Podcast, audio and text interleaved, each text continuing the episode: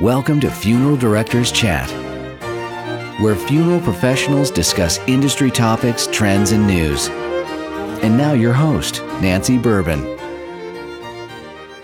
Hi, I'm Nancy Bourbon, your host for Funeral Directors Chat, a podcast providing funeral professionals with insight to current industry topics, news, and trends. Today, we'll be discussing the differences between men and women and the impact it has on the funeral services industry. I'm very pleased to present Kim Stacey. She's a friend of mine. She's also a licensed funeral director in the state of California. And more importantly, she's an academically trained anthropologist who studied death rituals around the globe. Seven years ago, Kim took her knowledge out of the college classroom and became a freelance writer. She focused her energy specifically on funeral service, which is her passion. Kim has written website copy for over 1,000 funeral homes in the United States and Canada. She's written trade journal articles for American Funeral Director, American Cemetery, and Mortuary Management. And she has recently, in the year 2009, started the Association of Women Funeral Directors. And then shortly thereafter widened the scope of the membership in 2010 which necessitated the changing of the name of the organization to the AWFP, the Association of Women Funeral Professionals. And today we're here with Kim to explore the impact of gender stereotypes in the funeral home and the ways that we can counter the often deep seated biases which limit our potential. Welcome, Kim. Oh, thank you, Nancy. It's wonderful to be here. So, Kim, what have you learned in your experience about gender biases in the funeral home setting? Well, you know, it's an interesting question because just recently I've encountered a number of young women who came to me extremely distressed with the fact that they had graduated from mortuary college, completed their apprenticeships, and were finding it difficult to get a job in funeral homes in their area because honestly, the administrators didn't want women in the funeral home. And they felt that they had been under advised by their academic instructors as to the difficulties of getting and holding a job as a woman in funeral service. Now, Nancy, you and I both know, because we're of the right age group, that gender bias has existed for a very long time, my whole lifetime, my mother's lifetime. And it's unfortunate that it continues to limit what people of either gender can do. It compartmentalizes our potential. And my goal is to, to widen our perspective on the value of acceptance. But the differences between men and women are indeed programmed biologically, and we can't really get away with changing our biology, but we can change the way we think about the opposite gender. Um, when you think about it, basically in our culture, women are trained to be more nurturing. We tend to be more communicative. We talk a lot I remember how many boyfriends and have I had who've said, Boy, women talk a lot. We look for solutions that please everybody. That's one of the major differences I've seen within the workplace. We seek team based solutions. Men, on the other hand, they're not as communicative they they're more isolated and they're more task oriented.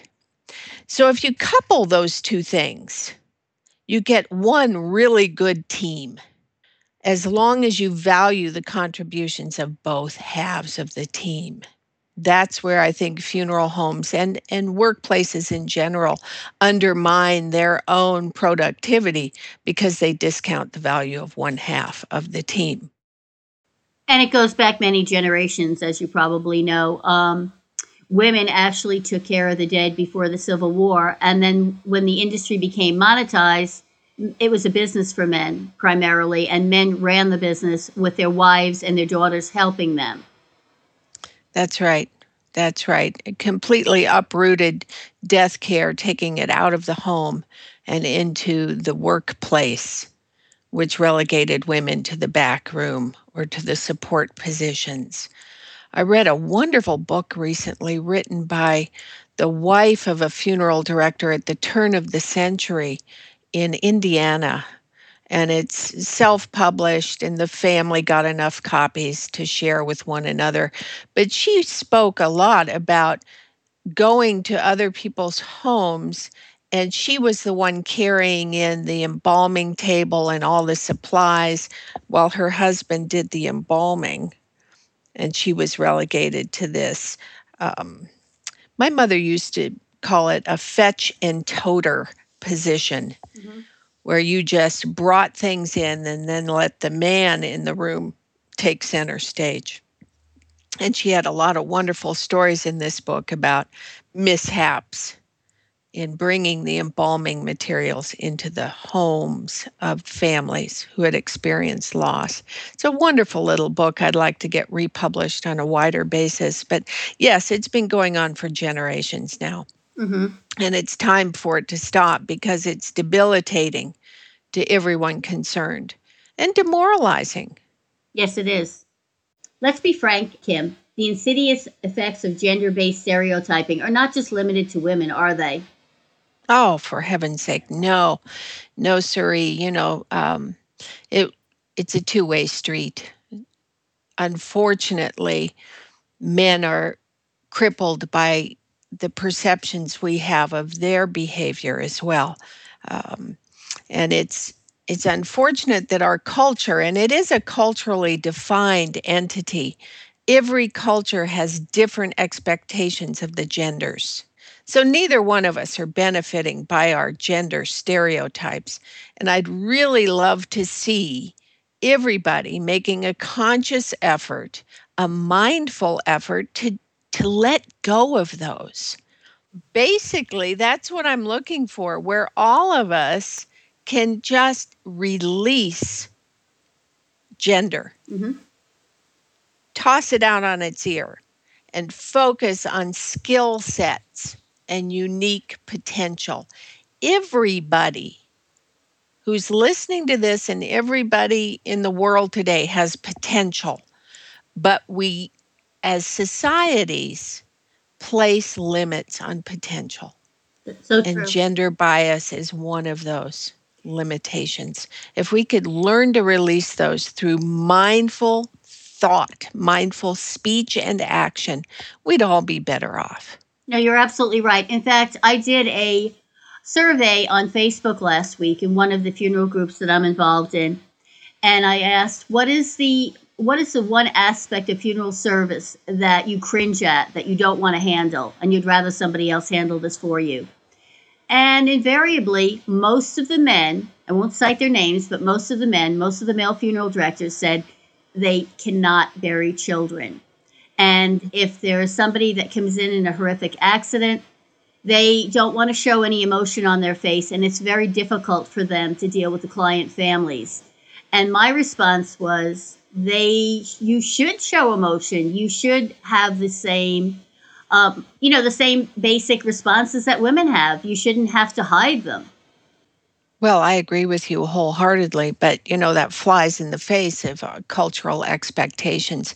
And those are ingrained from the moment we're born. But bottom line, the moment we're seen and wrapped in a pink or blue blanket, we're put in a box. Mm-hmm. And we carry that with us until the day we stop breathing. Fighting against it is just that it's a fight.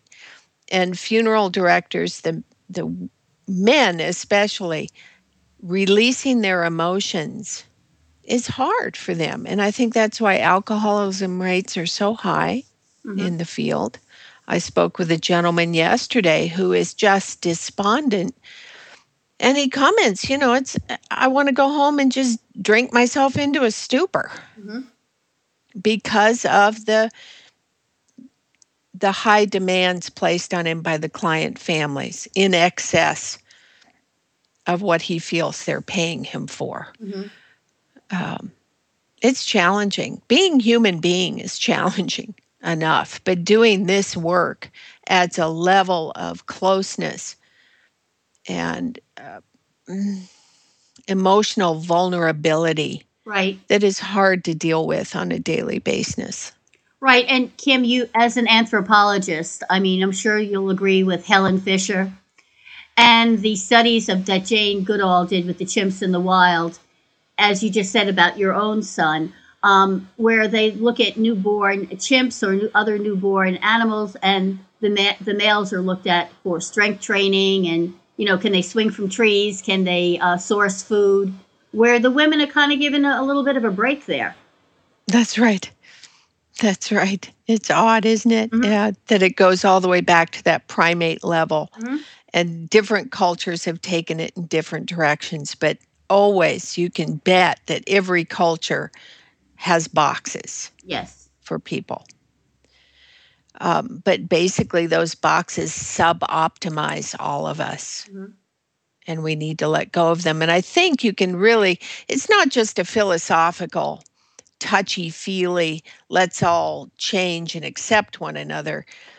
It, you can really do this through quantifiable means. And I think the most valuable one is to institute. If your firm doesn't already have performance evaluation processes in place. You need to set them in place and you need to have them be rigorous and completely transparent as it relates to gender. True. Focus on the skill sets of the individual, not the gender of the individual. hmm And then it all comes down to education. Providing your staff with educational opportunities on gender and gender related issues. And I'm not just talking sexual harassment here, that does occur in any workplace where there are men and women, but that's that's the bottom of the pile. For me, it's the latent influences of stereotyping that affect the quality of life in the workplace Mhm. and the quality of the client family experience. Right. Now you can, um, you can. I mean, there are many good tools out there. There are many great trainers. Uh, Robin Heppell does a great training. Bill Bates with his life appreciation training does a great training, and they travel around the country and they do try to resolve these issues within the funeral workplace. Um, and and they bring men and women together, um, and they basically share like what their roles are, what their expectations are, and how can we work as a team to better serve the client family? How can we celebrate this life? Because at the end of the day it's not about i cannot lift a body and you can and i can put makeup on better than you can it's about serving the client family and celebrating a life which has just passed and we need to keep that in the forefront of our mind always when serving client families it's not about us it's about them and it's about providing great service do you agree Oh, well said. Beautifully said. It all comes down to that the client family experience, because that's what leads, of course, to repeat calls and referrals. Yes If you really want to get down to the bottom line, but we all know that the bottom line isn't essential. What's really important is what you do to help that client family in the moment. Very well spoken, yes. How does the AWFP hope to combat gender bias in the workplace? I know you have some really great theories on these. Could you share them with us? I would love to. Basically, you know, it's all about education and wearing the other people's the other person's shoe for a while if you can. Um, you know, when you live inside a box, the box gets really small after a while, and education opens that up, and you lead a, a better life. Learning is the key to happiness in my mind's eye. And what do these women bring to the energy of a funeral home? Well, if you want to go to the Chinese, the yin and the yang, they bring an energy that many client families really appreciate that softer, more subtle energy. Women's energies are different. Yes, they're not better, they're not worse. They're just different and they complement male energies. And recognizing that, that's what it's all about recognizing it and honoring it. And people resonate differently. Many of your prospects will come to your firm simply because you have a feminine presence. I agree. I really do. And not just in the support staff, but in the front, in the, the client arrangement rooms, pre need counselors. Some of the most successful women I know are pre need counselors and grief support people. Mm-hmm. Those are the women that make a difference in the funeral home, the licensed directors. I've spoken with a lot of licensed embalmers who, even though the family never sees them, they've contributed to the quality of experience through the expression of their basic characteristics of detail and compassion. Absolutely. And Kim, just to reiterate what we were speaking about earlier, you, you look at the world a little bit differently. You look at it as an anthropologist, and your lens is right now focused on the funeral home setting. But that's not to say that there aren't absolutely wonderful, caring, giving funeral directors who are male. And some of them are, you know, Beecham McDougald, um, Dennis Digger McGee, uh, Marty Flagg, um, Wally Hobbs. Um, I, I, can go on and on. And of course, Robin Heppell, Bill Bates, their companies that go into funeral homes and train them to use, as you said, the yin and the yang, um, and to work together to make it a memorable experience. It's so important because they teach you things in mortuary school, but what they don't teach you is um, how do women handle embalming? How do men handle caretaking? Um, when the roles need to be switched, how do we do that exactly? And what kind of skill set do we need to put on a different hat and serve a different need? That's right. Boy, very well said. I was thinking back to, uh, you know, all the gentlemen you mentioned and the literally hundreds of men funeral service professionals I've spoken with as a website copywriter. Wonderful people. The work that they do, I don't care whether you're male or female, it's important work. Society needs you. They undervalue the work you're doing. And that to me is one of the biggest problems we're facing is that most of the people in our society don't value the work you do until they need you. Right. And that's a hard place to be day after day. And then on the other side of the coin, I'm thinking about the women I've spoken to. Sharon Mace of a special touch funeral service in Dublin, California. She's an older woman, she's 58. We're in the same ballpark. And she is a one woman firm and she's doing things her way and making a difference in her community. Joan Billman of Fleming Billman in Ohio. Mm-hmm. She's a phenomenally powerful woman in her state associations. You know, they're, they, they're just so unique. Every one of us brings something special to this field. And let's not forget Nancy Lohman in Florida, oh. who, um, as as history uh, tells us, married a funeral director who wanted to get out of the business. And instead of doing that, she increased the business. I believe she has about, her and her husband have about 30 funeral homes and crematories. Is that correct? That's correct. She's phenomenal. I got to work with her on a website project, and she's just awe inspiring, no doubt about it. And Kim, that brings us back to you. The reason you founded this association was, let's face it, women are underserved in the funeral profession. And you made it your uh, life mission at this point in your life to try to help them, to mentor them, to provide education, to provide advice. Um, tell us a little bit. We're going to take a couple questions from the audience, but tell us a little bit about why you founded this association. Uh, basically, I started this organization because I saw that women were struggling in the funeral home setting having spoken with a number of women in funeral homes as part of the website copywriting process, interviewing them for their biographies online, that sort of thing, I heard a lot of frustration.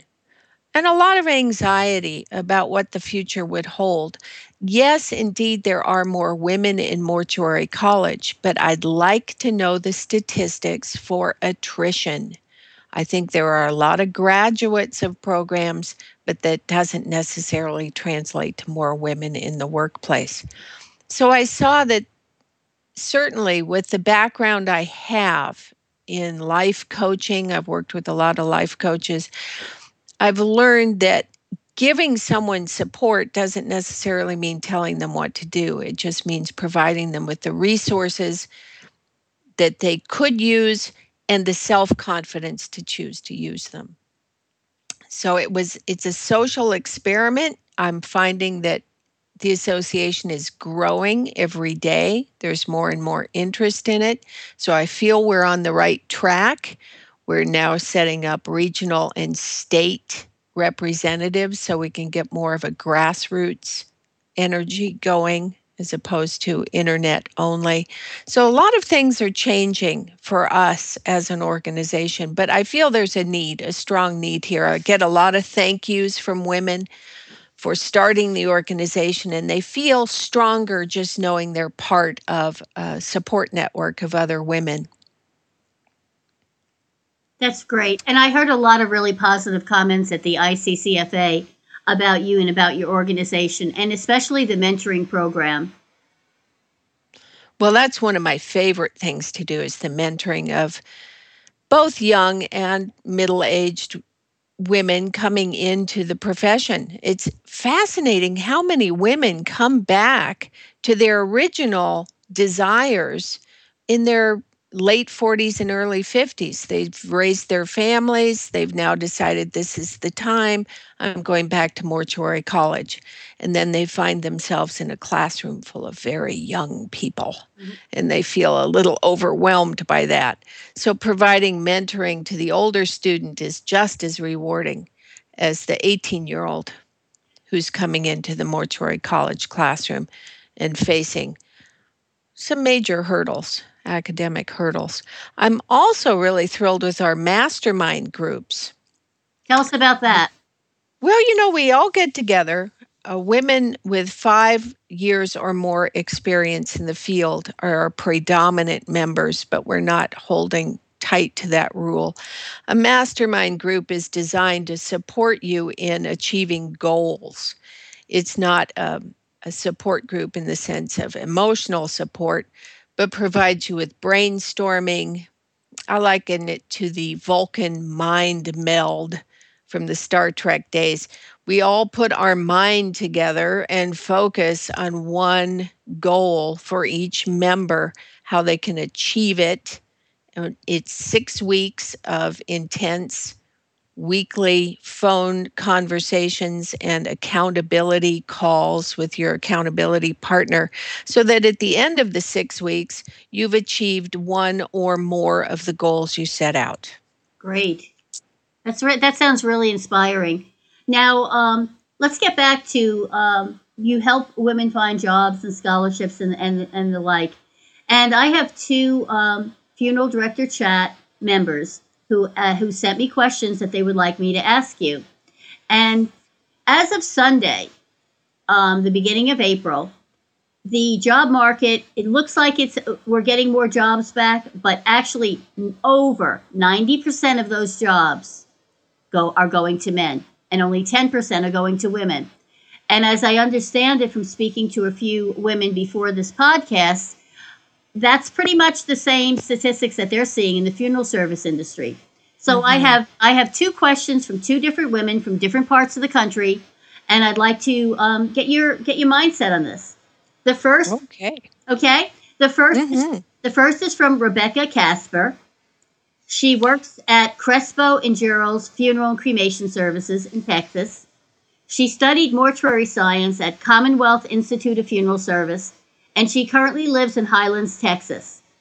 And this is what she'd like to know. She says, Kim, I would like to know what types of scholarships are out there to get back into college. I started going to Commonwealth Institute in Houston, Texas, and because of circumstances, I had to withdraw. I already had to uh, get two student loans and have done FAFSA, F A S F A. now at this point, I don't have the money to get back to finish my college degree, and I only have three terms left. The biggest reason is I have three kids, and I need all the financial help I can get. Any suggestions, Kim? Oh, you know, um, she's in a tough position, no doubt about it. And basically, student loans are a hole you just don't want to dig any deeper. I would advise two things. Going online is a great source for potential applications for scholarships. There's a variety of scholarships, and I would go for the low end scholarships and get as many of them as you could rather than the more expansive $10,000 scholarships go for five $2,000 ones. But basically, I would go online the AWFP just posted their first scholarship. It's only for $500, but it's a great start. I put it out there in honor of my mother, and I think it ties in with this topic perfectly. I mentioned earlier in the, the broadcast that she passed away due to incipient alcoholism because of acute frustration for never living up to her own personal potential. And in honor of Rosemary Stacey, I've started the Rosemary Stacey Memorial Scholarship, and I'm so proud to have done that for her. That's wonderful. The second question comes from Patricia McGrain Johnson. I happen to know Patricia, and she's a wonderful lady. She lives on Long Island in West Babylon, New York, and she did her internship at Frederick J. Chapey, C H A P E Y, and Sons Funeral Home. She studied mortuary science and also has an educational degree from Nassau Community College, which is on Long Island. She interned from June 2007 to 2008. There was not a position available at the funeral home that she interned at, and she has yet to find work one of the perceived problems is that she has um, a hearing disability. And she feels that just by seeing the hearing aid or knowing that she has a hearing disability, that she is at a uh, liability when she competes against uh, younger people and other people who have no such problems. What, it, what would you suggest that Patricia do in the meantime? Because she has such a passion for funeral service and she really needs to get back in there. Well, basically, you know, at this point, I can imagine she's fairly demoralized. That's a long time to be without a position in the field that you love. And it's a common theme I hear from many of the women I speak to every week. They can't find a job, they're ready to throw in the towel and become a security guard. Mm-hmm.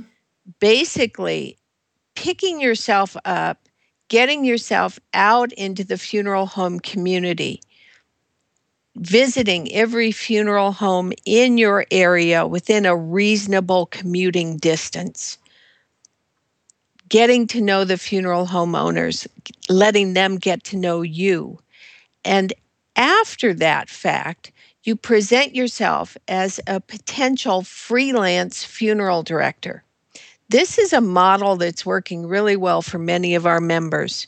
They are on call when a funeral home has a employee who's taking a vacation, they can fill in on a temporary basis, whether it be a 24 hour period or a two week period.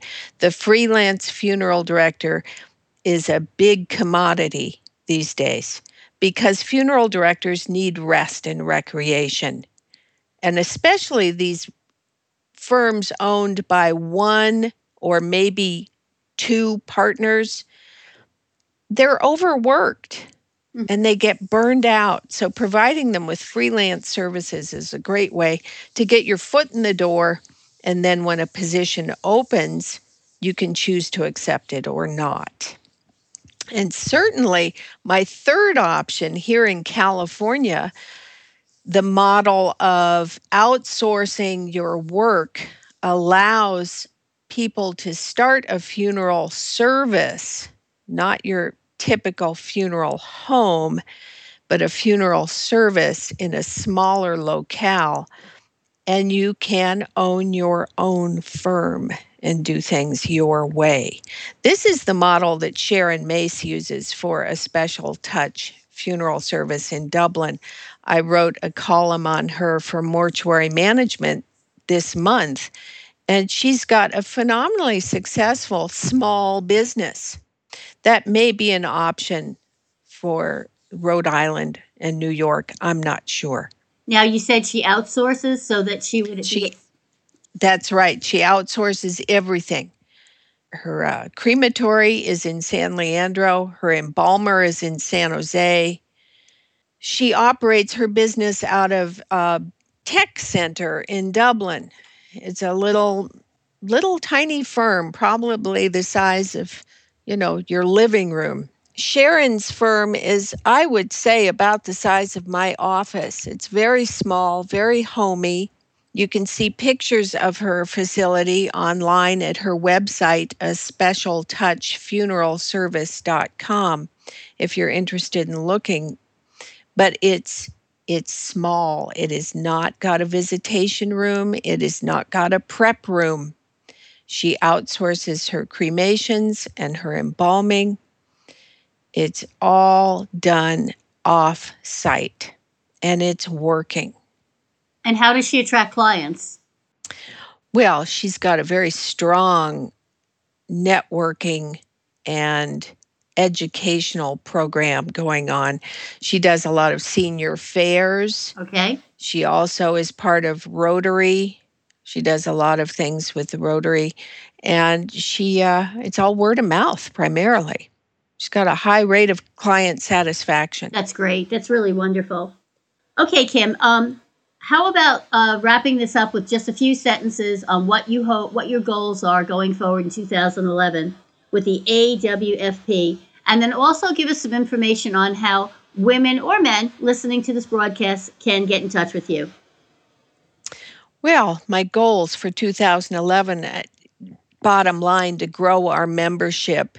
And one of the ways I'm doing that is by getting in touch with women in every single state who would like to be a regional or state coordinator so we can have more live events, local live events where women can come together to learn from one another and, and just support one another. One of the other goals I have has to do with the website that was recently redesigned.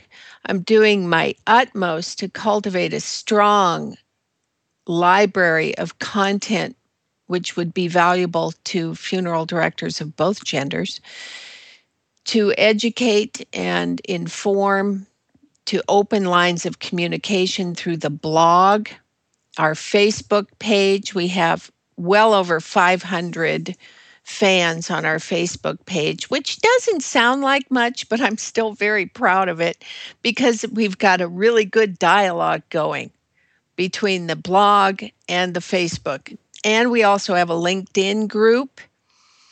So between the three, we're getting funeral professionals of both genders just talking in settings that are potentially rewarding. Potentially. Yeah. Kim, uh, what is the website? Because it's not AWFP. It's uh, could you tell us what the website is? I I certainly can. It's WFPconnect.com. And I came up with an acronym that might work. Wendy Francine Paula Connect.com. Women Funeral Professionals Connect.com. Great. Great. And what is your motto? Strengthening the presence of women in funeral service. I'm very pleased with that. That just gives me the chills every time I say it. If I can achieve one small measure of my intended goal, I'll be thrilled. No, and you're providing a very valuable resource. And we encourage everyone, men and women, at any level in their career in funeral service to um, go to Kim's uh, website and also to her Facebook page and become one of her fans. I know that a lot of we cross over. We have a lot of people on Funeral Directors Chat who are also fans of Kim's, And I'd like to encourage more people to visit her Facebook page and her website and um, read some of the content because it's really good. It's very informative and it's very cutting edge, especially the uh, articles she writes for um, Mortuary Management and American Funeral Director. Very well done. She's a great writer. Well, thank you so much. You know, I have to comment just briefly. The April, no, the March issue of American Funeral Director had an article by me about me called Diary of a Funeral Service Dilettante. And every time I say that, I get a little titillated. That sounds interesting, but it also sounds a little bit discouraging. I am not a dilettante in the the traditional sense of the word. The article, in essence, is about licensing standards. Okay. So don't be dismayed by the title. Go in for the meat. The title has very little to do with the content. Yes, my picture is on the article, but bottom line, licensing standards nationwide is the focus of the article. And it's a very good article as well, and it, it provides some very valuable information. Thank you. So, thank you so much, Kim, for joining me today and for encouraging women uh, every single day of your life, encouraging and mentoring women in the funeral service profession. You uh, provide such a valuable uh, resource for, for all of us, men, women. And um, from an anthropology point of view, you've really put a good focus on why the differences are there without assigning blame. So, I thank you for that. Oh, my pleasure. I've enjoyed every minute of it. Terrific. And um, contact Kim if you need any any information for any reason. Thank you. Thank you, Nancy.